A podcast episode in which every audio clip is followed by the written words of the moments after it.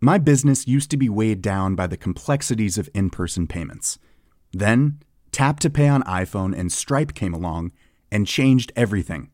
With Tap to Pay on iPhone and Stripe, I streamlined my payment process effortlessly.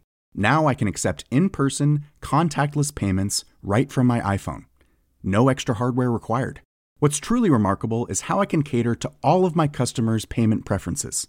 Whether they're using cards, Apple Pay, or other digital wallets, Tap to Pay on iPhone and Stripe ensure a smooth checkout experience every time.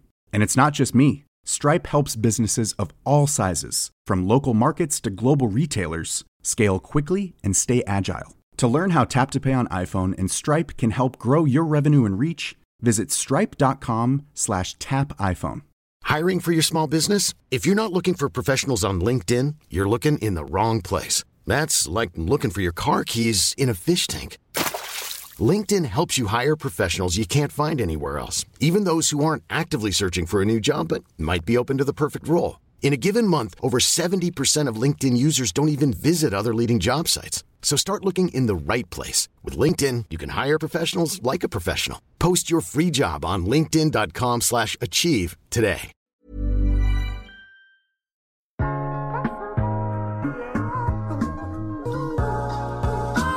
Hej, mit navn er Mark Anthony, og du lytter til iværksætterhistorier, produceret af Podtribe Media. I dag skal du høre om Simply Cooking, fortalt af Martin Havgård.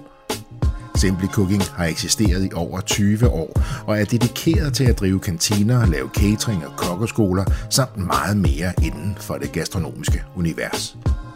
I dag sidder Martin som kreativ direktør og videreudvikler Simply Cooking, hvor han blandt andet arbejder på at tænke bæredygtighed ind i alt, hvad de laver.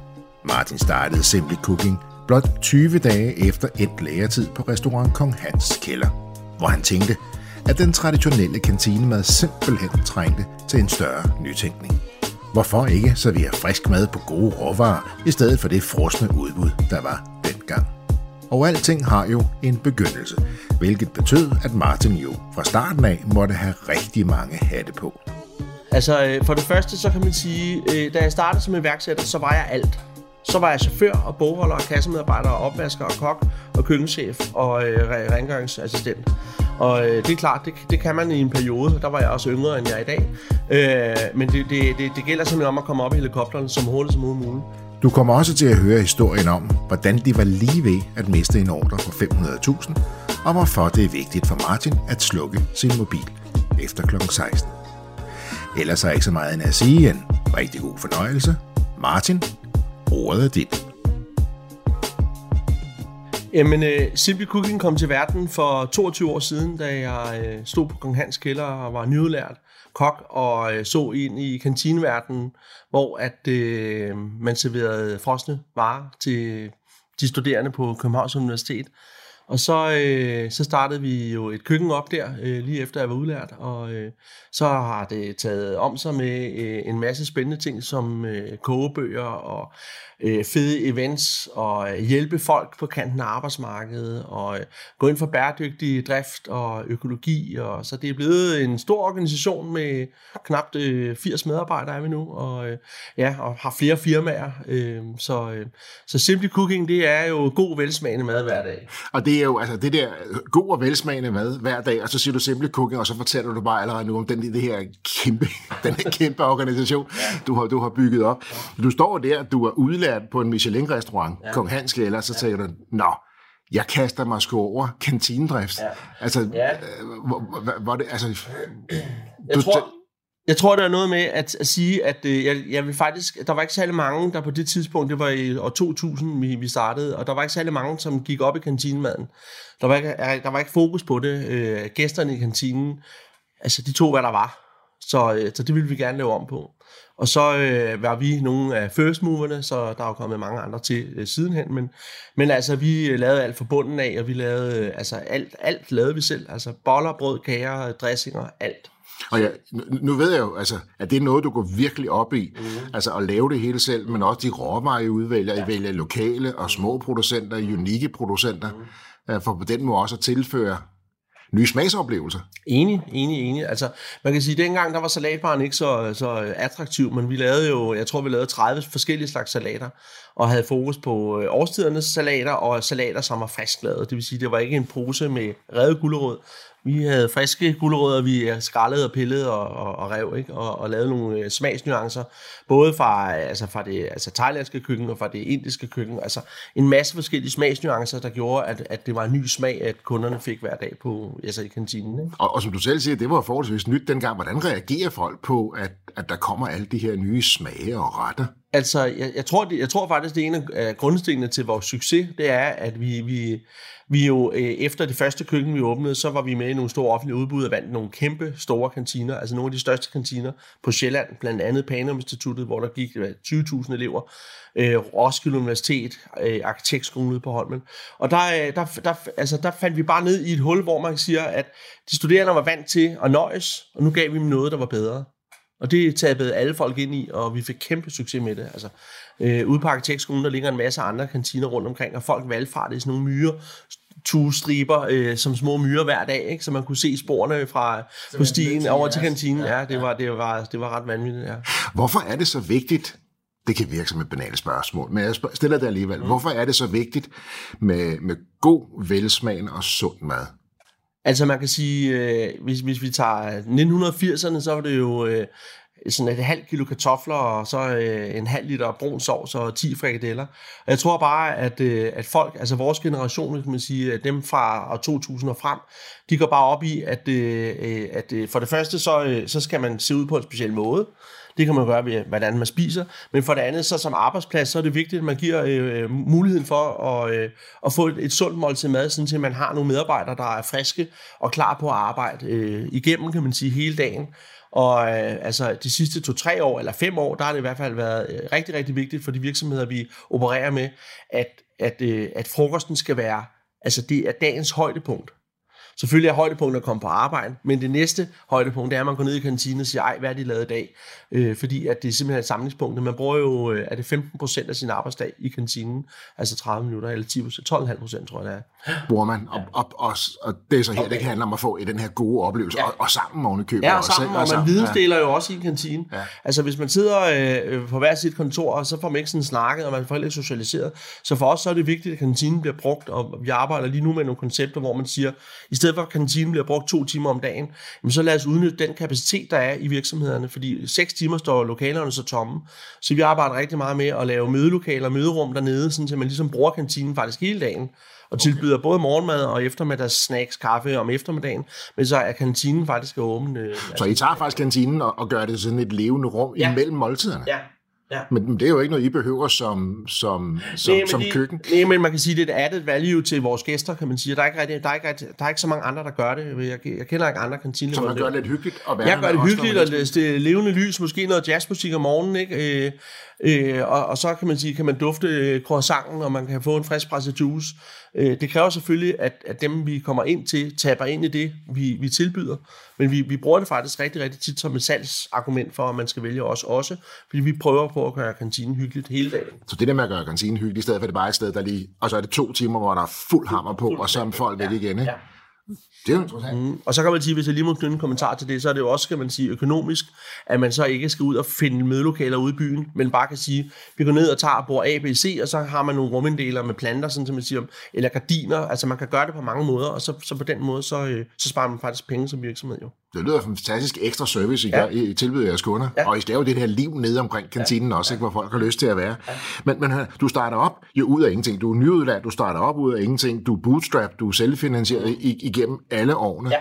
Og du starter den ene kantine efter den anden. Mm. Du har jo gjort sådan en kantinedrift sådan sexet. Ja.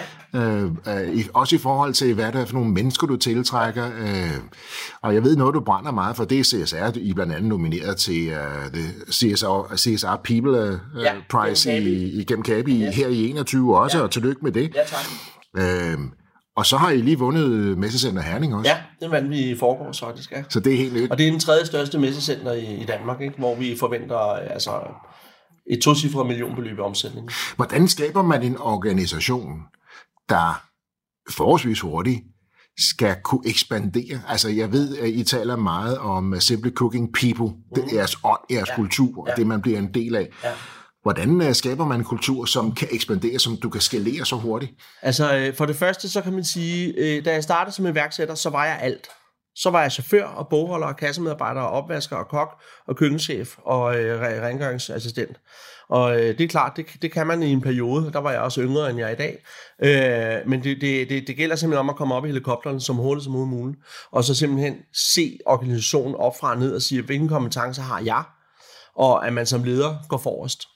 Altså jeg ved ikke, om du kender den med pisken og, og ham, der trækker øh, troet. Ja. Altså der er en, der står op på stenen og pisker folk, og så er der en, som tager, øh, kan man sige, toget sammen med sine medarbejdere. Og jeg er nok den, der, der trækker toget sammen med medarbejderne, og så måske den, der går aller forrest. Så det gælder om at skabe en, en, øh, en motivation for medarbejderne. Øh, se medarbejderne. Jeg kan navne på alle 80 medarbejdere. Jeg hilser på alle medarbejderne rundt i alle mine kantiner. Altså de skal virkelig føle sig værdsat. Hver enkelt af dem. Hver dag. Og jeg har da sådan, jeg siger også til dem, hvis, du, hvis den dag, du ikke ønsker at gå på arbejde i Simple Cooking, og tænker det om morgenen, så, så skal du komme til mig og sige det. Fordi enten så skal vi lave om i dine processer, og ellers skal du ikke være her, fordi vi vil kun have glade medarbejdere. Så, så, ved at nu, øh, så det der med, at man, øh, man som, øh, som, øh, som iværksætter starter op, og det er klart, at der, der må man nødt til at være på gulvet og virkelig knokle igennem. Men når man så når på et vist tidspunkt, så skal man simpelthen kunne give slip. Og det er der rigtig mange, der ikke kan. Og det skal man lære sig selv. Og jeg kunne heller ikke. Men jeg har lært mig selv det. Du, øh, det der med øh, ikke at stå nede i maskinrummet og stå i vejen yes, for de andre. uddelegere. Ja. Og, og stol på medarbejderne. Og give dem ansvar. Medinddragelse. Ja. Ja, fordi du har jo ledere rundt omkring i din, din mange Ja, vi har 15 øh, køkkenchefer ja. rundt omkring, ja. Og de er jo, det er jo 15 køkkenchefer, og, og som jeg siger til dem, og det er noget, jeg...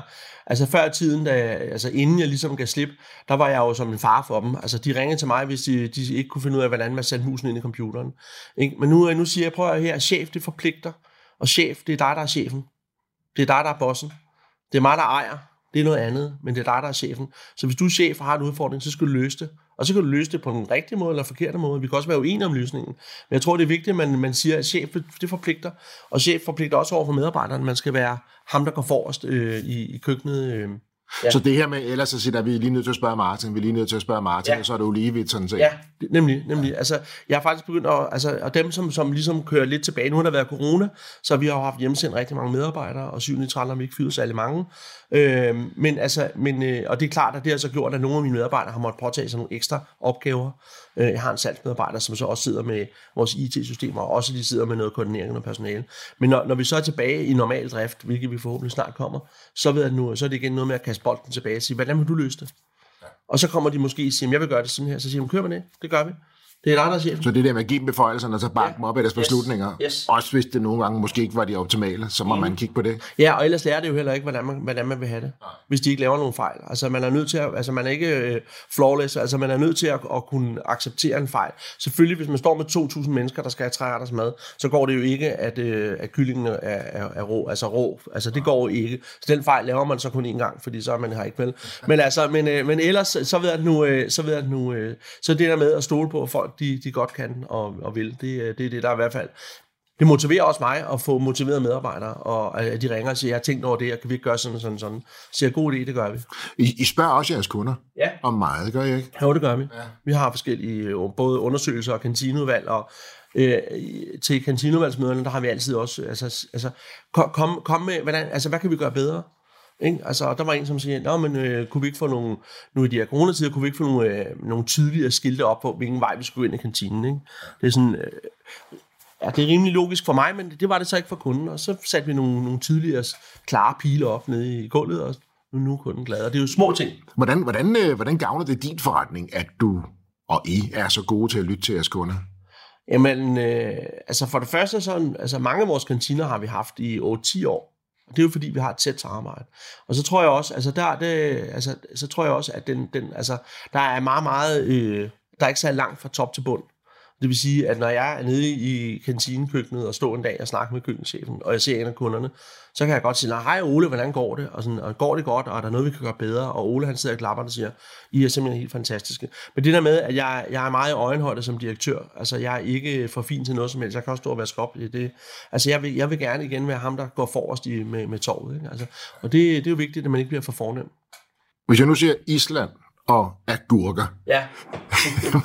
Nå, men det er jo sådan, øh, det er jo sådan typisk, øh, det er typisk mig. Altså, jeg, jeg får en idé, eller ser en idé, og så prøver jeg at løbe med den. Og lige præcis Island, det er jo øh, mit andet firma, Pure Arctic, som er, er vækstet, jeg ved ikke, 500 procent de sidste tre år, hvor vi nu er inde i alle menuer i hele Danmark, og, og uh, inde hos nemlig.com, både med agurker og med islandsk lam.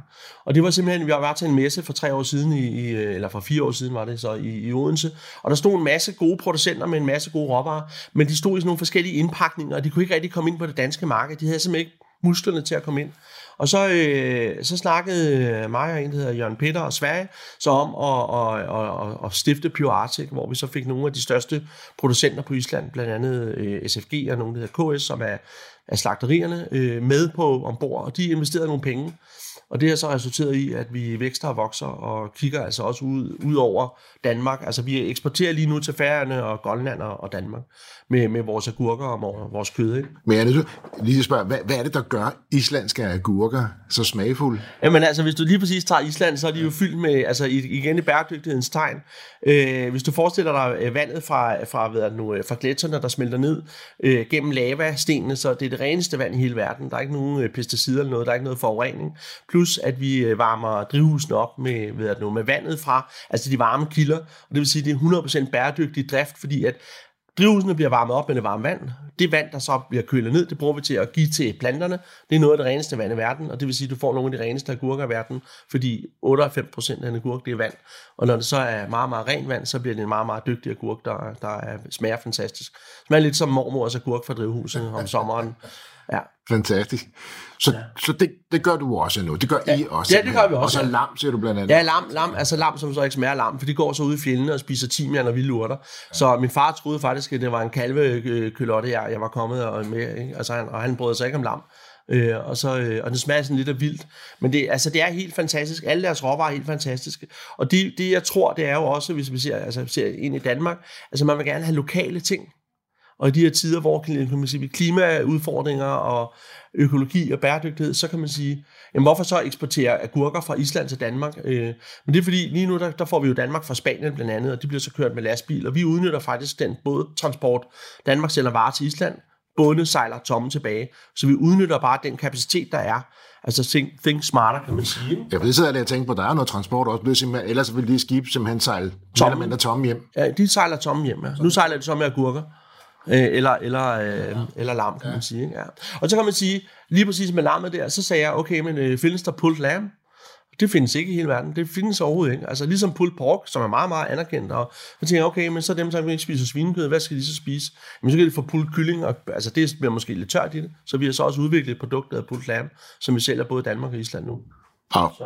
som jeres kunder, tænker jeg, i kantinen er også mulighed for at få en gang med. Fuldstændig rigtigt. Og, og det, er, det er igen det med at være innovativ, kan man sige, når man ser noget. Se muligheder i tingene. Ikke? Men, men, men Martin, hvordan, det, det, det lød som om, det her bare har været en stor walk in the park, altså fra, fra du forlod Kong Hans, ja. uh, Kong Hans ja, ja. det, det, har det ikke. Der har også været, der har været, altså det er ikke nogen dans på roser.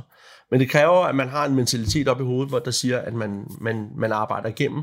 Og når det er hårdt, at man så øh, snakker, med, snakker med nogen omkring det, siger, jeg har sådan nogle udfordringer her. Altså man griber, reacher ud til sit netværk og siger, hvad kan jeg gøre her?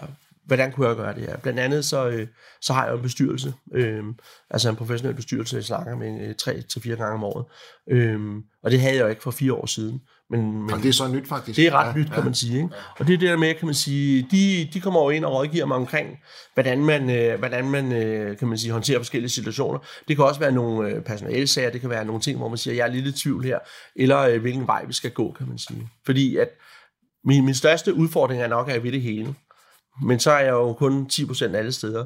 Så jeg sådan vælger lidt, hvilke, hvilke ting jeg, jeg kan og har tid til. Ja, for man mærker jo, Altså, nu har vi også mødtes før, og jeg mærker det her enorme drive, og den her øh, fantastiske positivitet. Men altså, det stiller vel også et krav til en organisation, mm. at der er så meget knald på dig, ja. og du får så mange idéer. Ja, det er jo lige det. Og der øh, har jeg faktisk øh, øh, snakket med en coach, der hedder Iris, og, øh, og vi, har, vi har lavet sådan en, en øh, altså jeg får cirka to-tre idéer om dagen, sådan i snit, bogstaveligt talt. Så jeg har en bog, jeg skriver ned i, ja. og det kan være alt fra, øh, tracking af indkøbsvogne, ting, hvor ting står henne. Altså indkøbsvognen bliver gratis, i stedet for at koste en 10'er.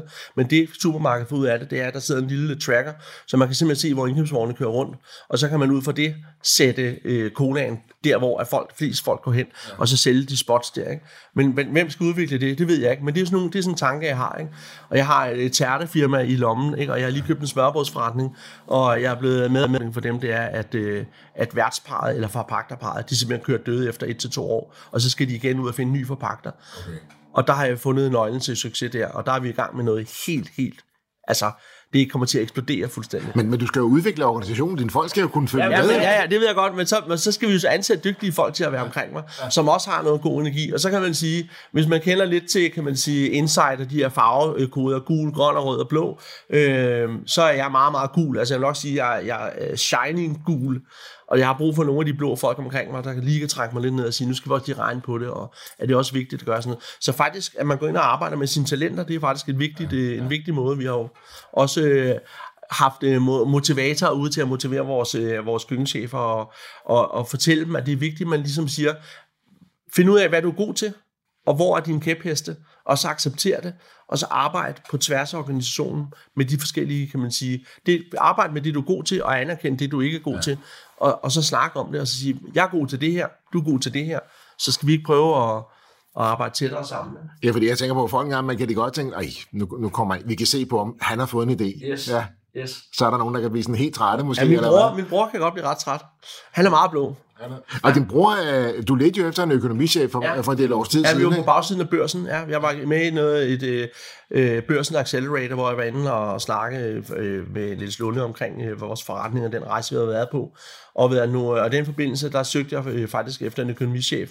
Og så øh, kom min, min bror hjem fra USA. Han havde været 10 år i Novo som indkøber.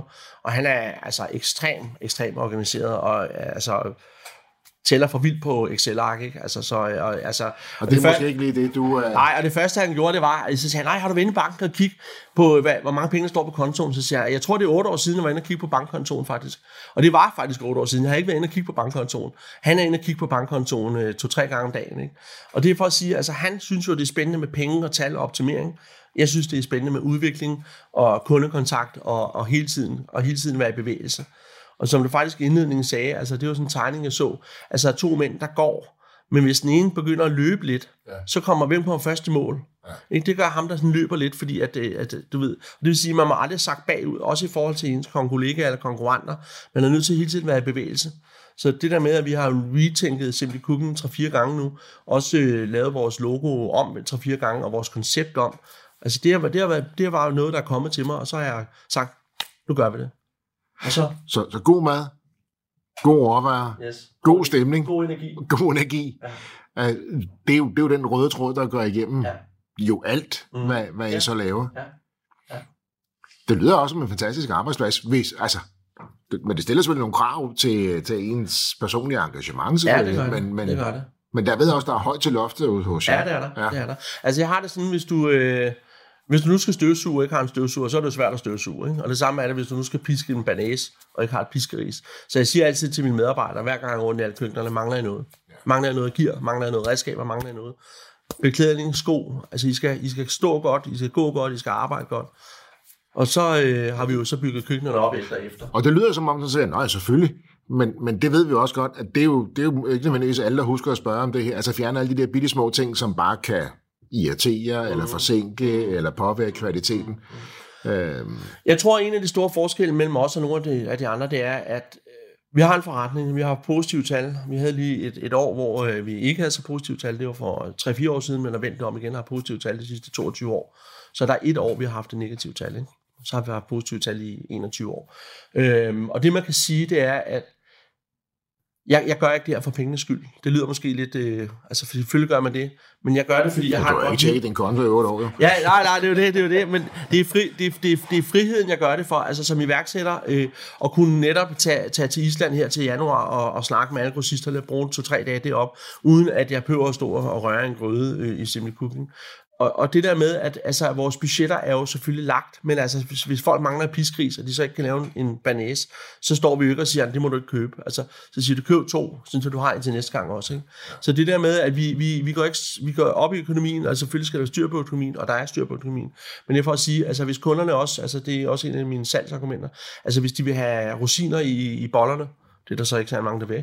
Men hvis der er nogen, der, nogen, der vil have rosiner i bollerne, så, er det jo, så, så, så skal jeg ikke tilbage og sidde og regne ud, om det kan svare sig at komme en rosin i, og sige, at vi får rosiner i bollerne i morgen.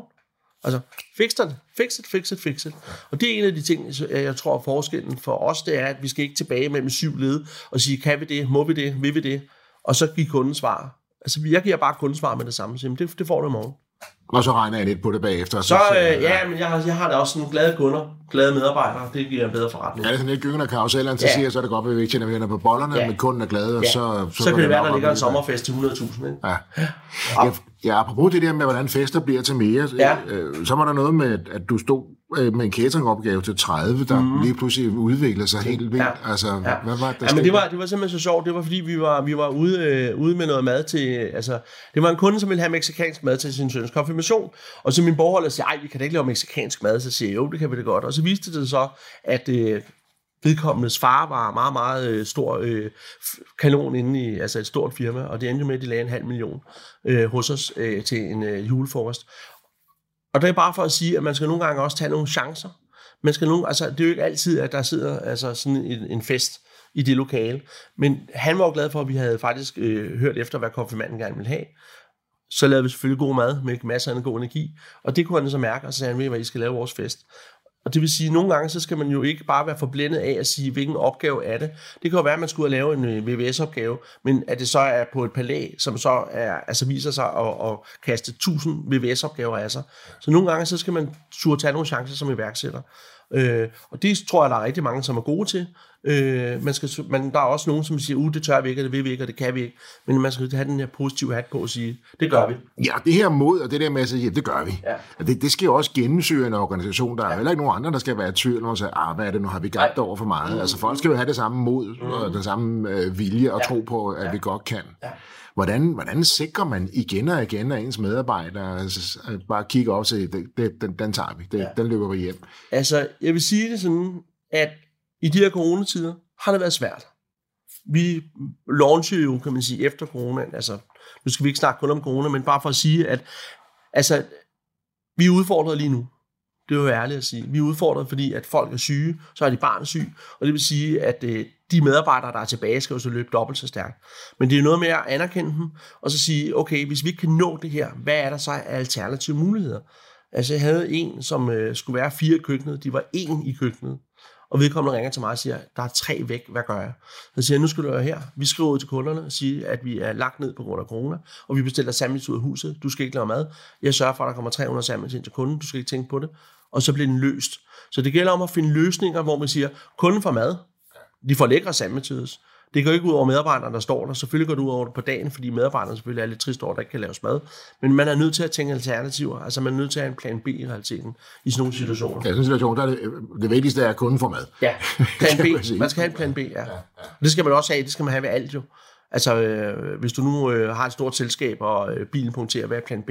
Ringe efter en taxa. Altså. Men hvordan navigerer du det her? Nu fortalte du mig også lige inden vi startede på udtalelsen her, altså nu den her nye omgang med restriktioner og mundbind og alt muligt andet, selvom man sådan lidt, måske lidt sent kom ud og sagde, bare roligt, I kan godt holde fast i julefrokosten, så væltede det jo ind med, med af. Ja, vi mistede 1000 kuverter, ikke? Ja. 1000 kuverter ja. på øh, få På dage. to dage. Ja. ja. 300, 300, 100, og så der, derudaf, ikke? Altså det, det vi gjorde helt konkret, det var, at vi, jeg gik jo straks i gang, og så, og så ringede jeg rundt til kunderne og sagde, at vi kan portionsindrette maden. Så vi har fået 180 tilbage. Okay. Vi har lavet en portionsindrettet mad, hvor vi siger, at det er coronasikret, der er ikke noget der.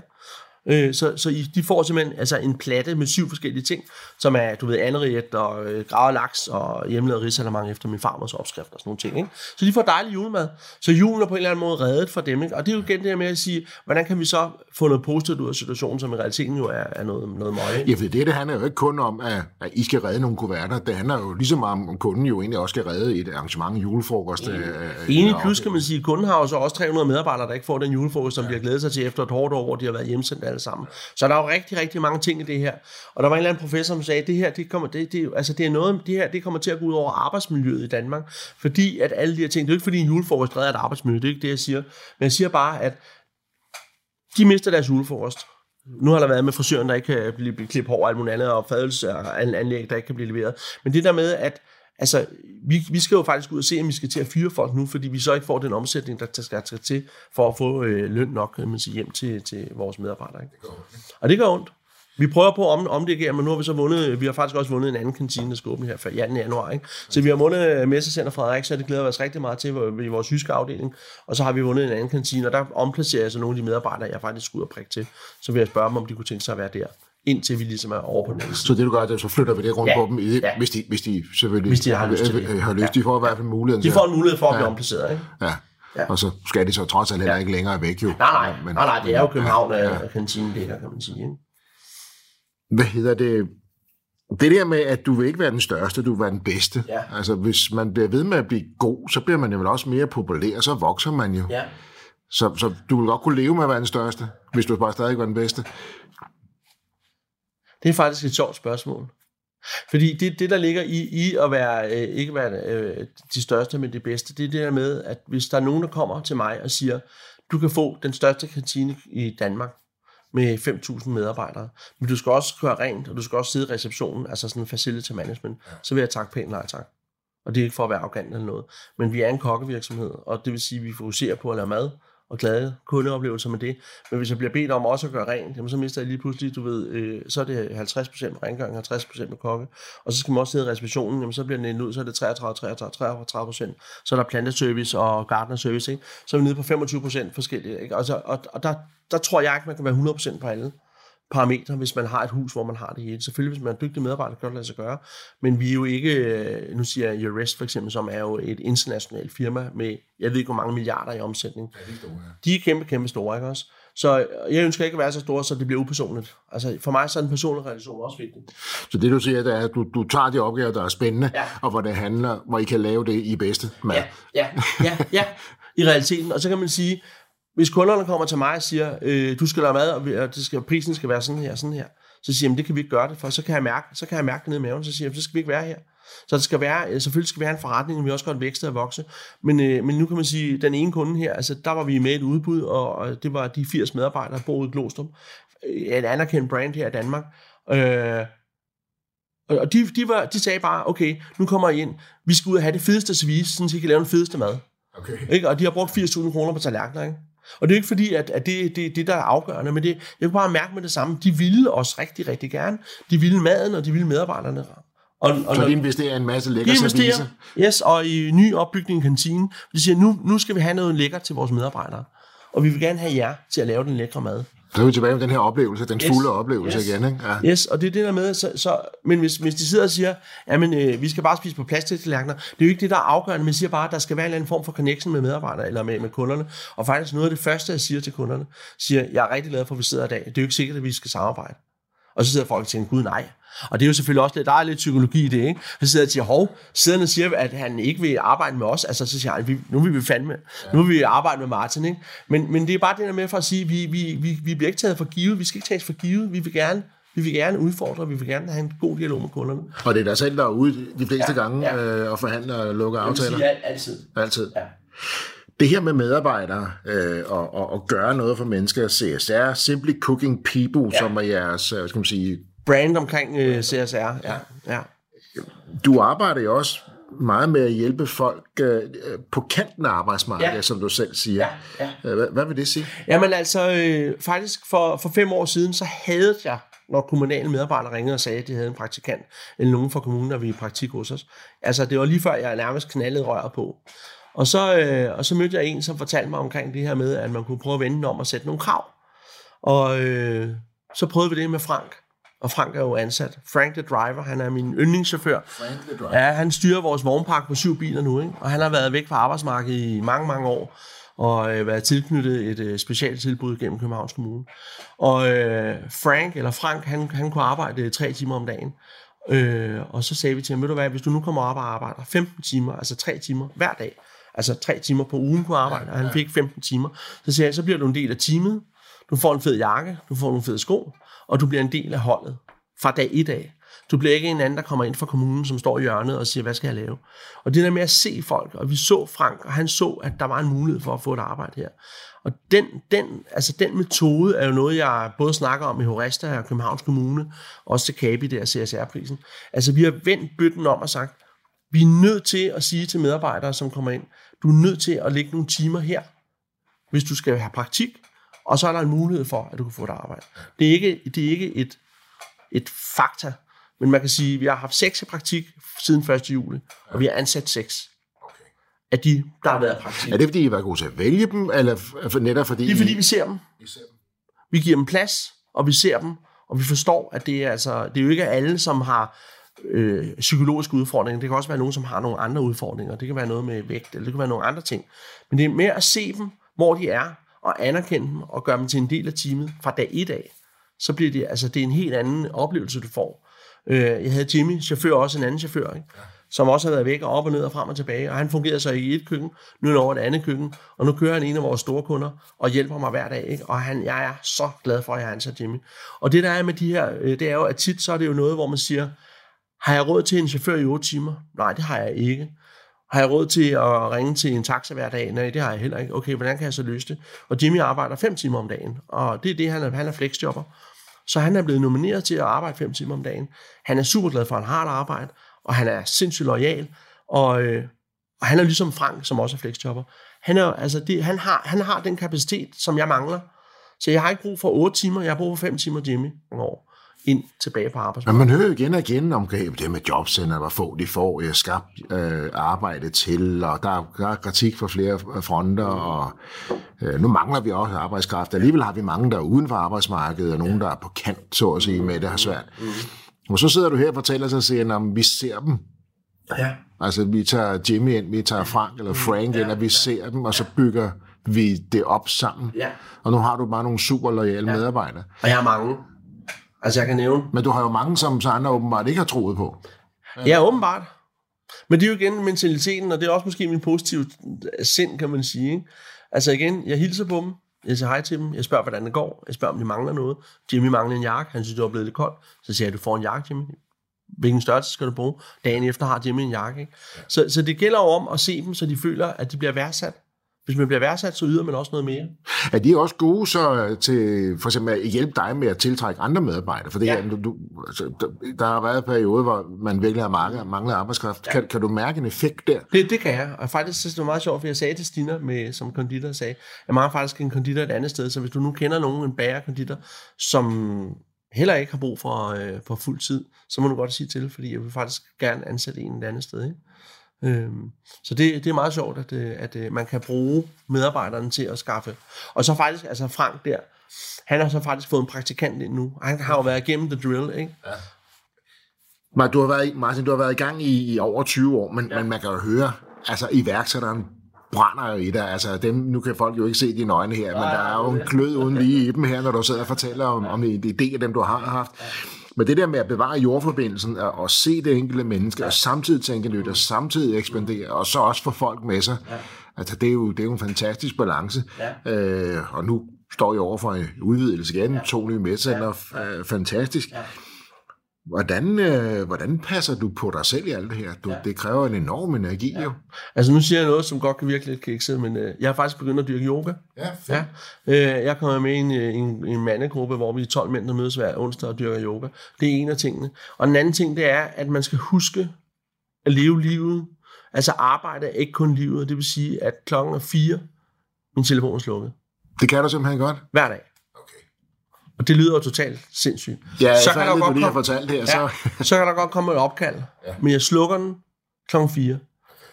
Slukker den i den forstand, at den står på lydløs. Ja. Kommer der et SOS, eller kommer et nødopkald, så prøver jeg at få vedkommende til at løse det selv. Og ellers så, men altså, altså før i tiden, for 20 år siden, så sagde jeg, gud nej, jeg kommer med det samme. Men det kunne jeg mærke, det brændte jeg fuldstændig ud på. Så nu siger jeg, det må vi løse, det gør vi sådan her. Okay, du mangler en i morgen, det må vi finde ud af. Kunne vi gøre sådan, sådan, sådan. Men jeg løser det med ganske få ord, og så er jeg videre. Så yoga, hold fri, når du holder fri, være ja. sammen med familien. Ja, sammen med mine børn og ja. kærester og sådan. Ja. Og så tager jeg afsted en gang, men jeg ved, så, så, så tager du lige Så tager jeg for eksempel til Island, eller jeg har også lige været i Spanien tre dage bare, og nede og, og smage god mad og få god, øh, ja, altså gode nye sansindtryk til, når vi har skal spansk timer for eksempel. Ikke? Så, ja, det er meget vigtigt. Ikke? Så, ja, så, Så altså Martin Havgaard her til sidst, et godt råd til andre iværksættere. Ja. Hvad kunne det være? altså, øh, hvis det kun skal være ét, så gå med din mavefornemmelse. Ja, det er det, jeg vil sige. Vær tro mod dig selv. Og tro på dig selv. Ja. Og så kan jeg måske lige lægge til oveni, når du siger, hvad tro på dig selv, og tro på andre. Ja. Ikke? Yes. ikke bange for at tro Nej, på andre. nej. Det, det, øh, ja, det er faktisk vigtigst, at du kan lægge ansvaret væk. Ja. Fordi Så- det her med at tro på andre, altså, som du har fortalt om i dag, det, er jo, det lyder jo godt, men det her er rent faktisk at gøre det, og så skal man jo også have det is i maven, når man så har. Tro på Enig, folk, enig, er enig, enig. ikke? Og de kan også fejle. Ja. Ikke? Men det er okay at fejle en gang imellem. Og så er det bare sådan, det er, fordi ja. Det er stadig vigtigt at tro på folk. Ja. end at prøve at undgå de her fejl. Ja. Fantastisk. Ja. Martin Havgaard, vi kunne snakke timevis. Det kunne vi i hvert fald. Men dine medarbejdere venter, du skal Ja. ud og servere Yes, gløk for dem. yes. Så, Ja. øh, så her, nu er vi jo på vej øh, ind i julemåneden, ja. Ja. så vil jeg sige glædelig jul. Tusind tak. tak, fordi du tog dig tid midt i alt det her Ja, det var en fornøjelse mig. øh, at være med. Virkelig, virkelig, Tusind virkelig. tak, fordi du ja. var med. Tusind tak, for at jeg måtte være med. Det var altså historien om Simply Cooking, fortalt af Martin Havgaard. Hvis du også har en iværksætterhistorie, som du brænder for at fortælle, så gå ind på vores hjemmeside og udfyld vores formular, så er det måske dig, vi tager fat i. Ellers er ikke så meget andet at sige end, danske iværksættere kan bare noget. Tusind tak, fordi du lyttede med, og kan du have en rigtig god og entreprenant dag, til vi lyttes ved igen. Hej.